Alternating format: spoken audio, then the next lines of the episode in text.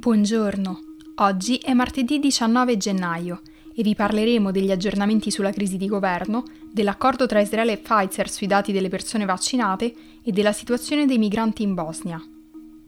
Questa è la nostra visione del mondo in 4 minuti. Ieri il governo Conte ha ottenuto la fiducia alla Camera con 321 voti a favore, 6 oltre la maggioranza assoluta grazie a un gruppo di fuoriusciti del Movimento 5 Stelle e a Renata Polverini di Forza Italia. Oggi Conte dovrà riuscire a conquistare la maggioranza anche al Senato, dove, secondo le ultime stime, non avrebbe i 166 senatori necessari per governare, ma solo 155. Durante il suo intervento alla Camera ieri mattina, il Premier Conte ha chiarito di voler affrontare la crisi con forze parlamentari volenterose che insieme a PD, Movimento 5 Stelle e Liberi Uguali vogliono sostenere un progetto di stampo europeista e antisovranista.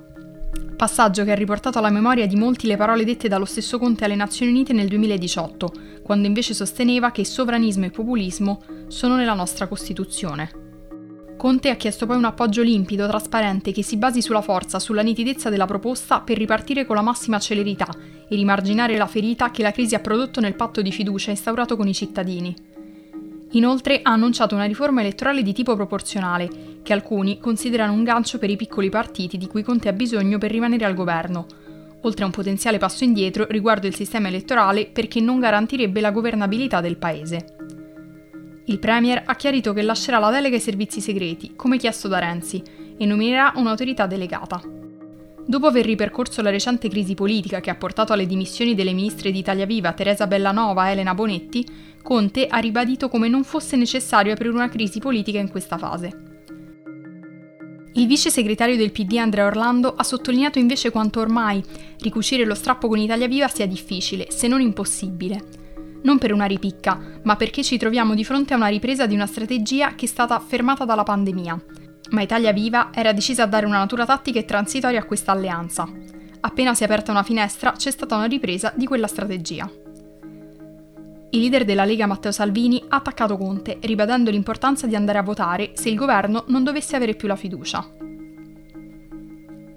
Parlando invece di coronavirus, Israele ha stretto un accordo con Pfizer, promettendo di condividere i dati medici con la casa farmaceutica in cambio di nuove dosi di vaccino contro il coronavirus.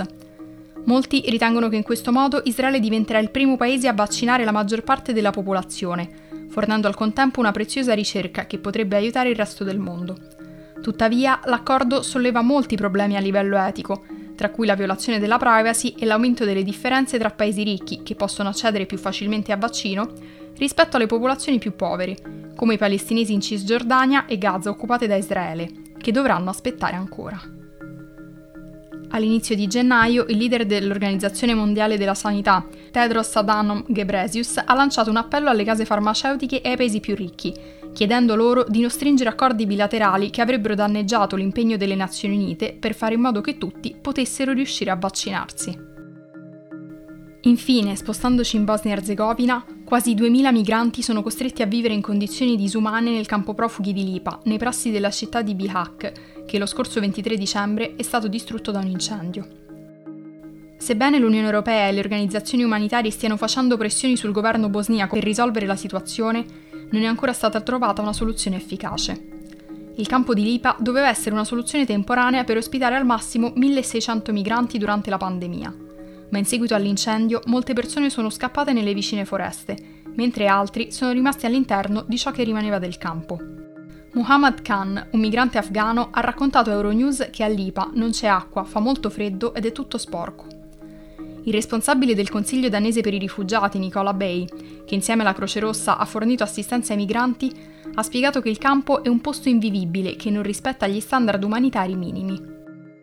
Grazie al contributo dell'UE, di cui la Bosnia Herzegovina non fa parte, le autorità locali hanno montato delle docce e delle tende riscaldate, che però non riescono a ospitare tutti gli abitanti del campo profughi. L'Unione sta continuando a inviare aiuti umanitari, ma le autorità locali non hanno ancora adottato una linea chiara per gestire l'emergenza e i migranti sono costretti a vivere all'aperto in pieno inverno. In seguito all'incendio, le persone sarebbero dovute essere trasferite in un'ex caserma delle forze armate a Bradina, a sud di Sarajevo, ma i piani sono cambiati in seguito alle proteste della popolazione locale. il governo bosniaco ha optato per il trasferimento nel centro di accoglienza di Bira, ristrutturato con quasi 4 milioni di euro provenienti dall'UE, ma che è ancora vuoto.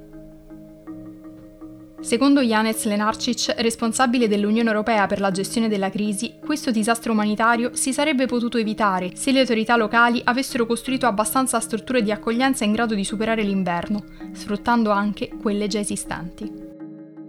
Per oggi è tutto, dalla redazione di The Vision, a domani.